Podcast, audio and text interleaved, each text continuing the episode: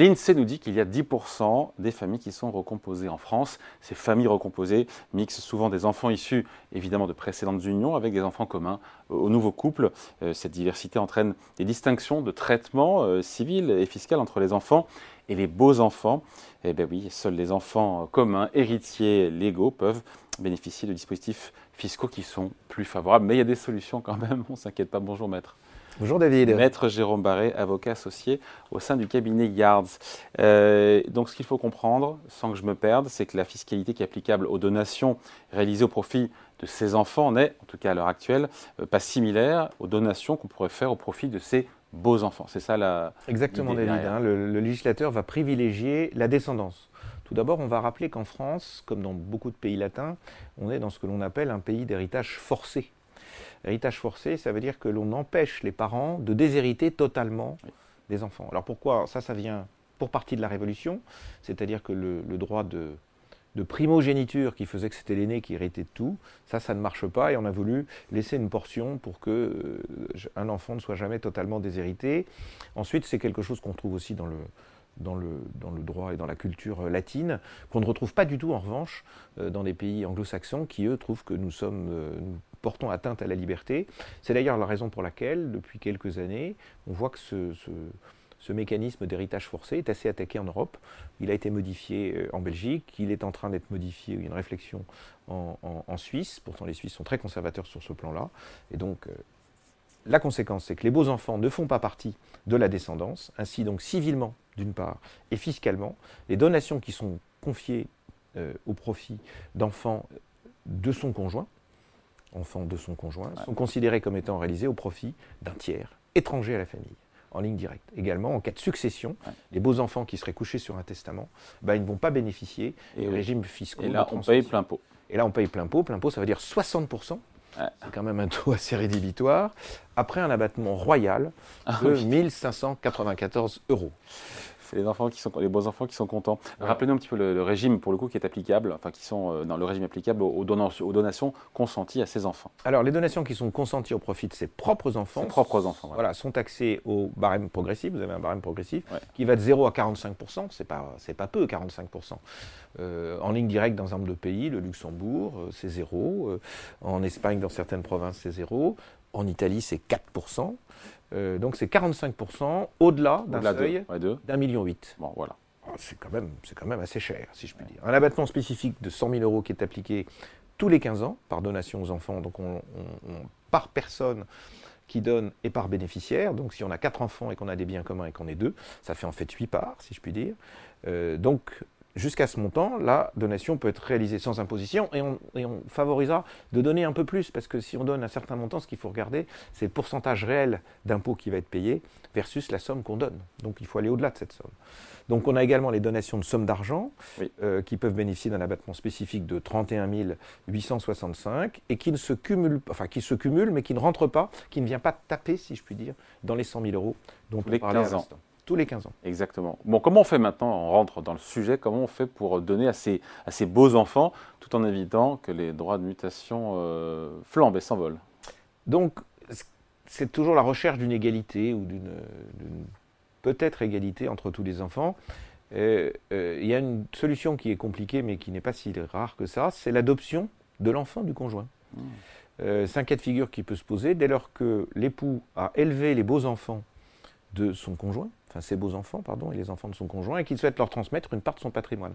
Donc, ça correspond aussi à une histoire familiale, si je puis dire, quitte à ce que ce dernier, éventuellement, reçoive moins. Cette solution, je le disais, elle est bien plus fréquente qu'il n'y paraît, la demande est relativement fréquente. C'est une décision qui est lourde, et qui nécessite évidemment une parfaite entente entre tous les membres de la famille. Il n'est pas question de faire une adoption et de frustrer tous ces autres enfants, ce qui peut parfois être le cas. J'ai envie de dire tout nouveau, tout beau, on a des enfants plus jeunes et des enfants plus âgés, on s'intéresse plus à un âge donné, parfois à des enfants, et il faut faire attention aux équilibres parce qu'on le paiera un jour. Donc, en cas d'adoption simple, à l'inverse de l'adoption plénière, ce qu'on va regarder, l'enfant de votre conjoint, il va être considéré comme le vôtre, mais il ne va pas perdre les droits qu'il a, ses droits de filiation, avec ses parents d'origine, si je puis dire. Donc, il va porter le nom en deuxième nom, ou en premier nom, il prendra le nom de l'adoptant, Il conservera son nom, donc c'est un nom qui va devenir composé, mais il ne perd pas ses liens de filiation. Donc, s'il héritera de son père adoptif dans les mêmes conditions que les descendants originels, et selon les mêmes règles fiscales. En cas d'adoption plénière, qui est plus complexe, les liens avec son autre parent ou ses autres parents, les parents biologiques, vont être rompus. Et le nouveau beau-parent va se substituer aux anciens parents. Ça signifie que l'enfant adopté n'est plus l'héritier légal de ses parents d'origine. Bon, il y a des conditions, j'imagine, à respecter pour quand on initie une procédure d'adoption. Alors, les deux formes d'adoption, elles requièrent des conditions d'âge et d'écart d'âge. Parce qu'on ne voudrait pas qu'il y ait des choses qui ne soient pas, en fait, bienséantes, si je puis dire. Hein. Quelle que soit la situation maritale du couple qui est recomposée, qu'il soit marié, qu'il soit pacsé ou qu'il soit simplement concubin. En cas d'adoption simple, une différence d'âge d'au moins 10 ans doit exister entre l'adoptant et l'adopté. On ne voudrait pas que ce soit 32 et 33 ans, par exemple. Ce serait peut-être une adoption un peu particulière, et quel que soit l'âge de l'enfant. En revanche, dans le cas d'une adoption plénière, il faut toujours cet écart de 10 ans, mais il faut que l'enfant ait moins de 15 ans. L'adoption plénière requiert quelque chose qui est plus solennel, plus fort, et qui s'intègre plus dans une vie familiale dans laquelle on considère que l'enfant qui vit sous son toit a finalement des droits que je lui reconnais comme étant vraiment, citoyen de la famille. Ces produits d'adoption sont en principe irrévocables, à l'exception de cas où, dans le cas de l'adoption simple, il y a un problème d'ingratitude ou des motifs graves qui font qu'à ce moment-là, il vaut mieux rompre ce processus de... L'assurance vie là-dedans, elle peut aider, elle permet quoi ? Alors c'est une solution qui est moins contraignante que de gratifier des beaux-enfants, puisqu'on est à 60%, on ne va pas se ruiner pour ça. Et sans adopter. On n'adopte pas. C'est ça l'idée. Hein. Voilà. C'est les droits qui sont payés à l'occasion du dénouement d'un contrat en cas de décès de l'assuré, sont des droits qui sont inférieurs aux 60% dans tous les cas. Donc on peut désigner des beaux-enfants comme bénéficiaires d'une partie de votre capital à votre décès. On peut aussi faire des clauses un peu intelligentes, c'est-à-dire démembrer votre conjoint usufruitier et les beaux-enfants du propriétaire, avec également vos enfants. Donc c'est plus flexible. Si la famille recomposée montre finalement des dissensions, on peut toujours modifier la clause. C'est pas très compliqué si jamais on voit que ça ne fonctionne pas. Et on va éviter une succession difficile. Alors ce système, il fonctionne uniquement si les primes versées au profit des enfants ne sont pas manifestement exagérées, qui est une règle à la fois juridique et fiscale.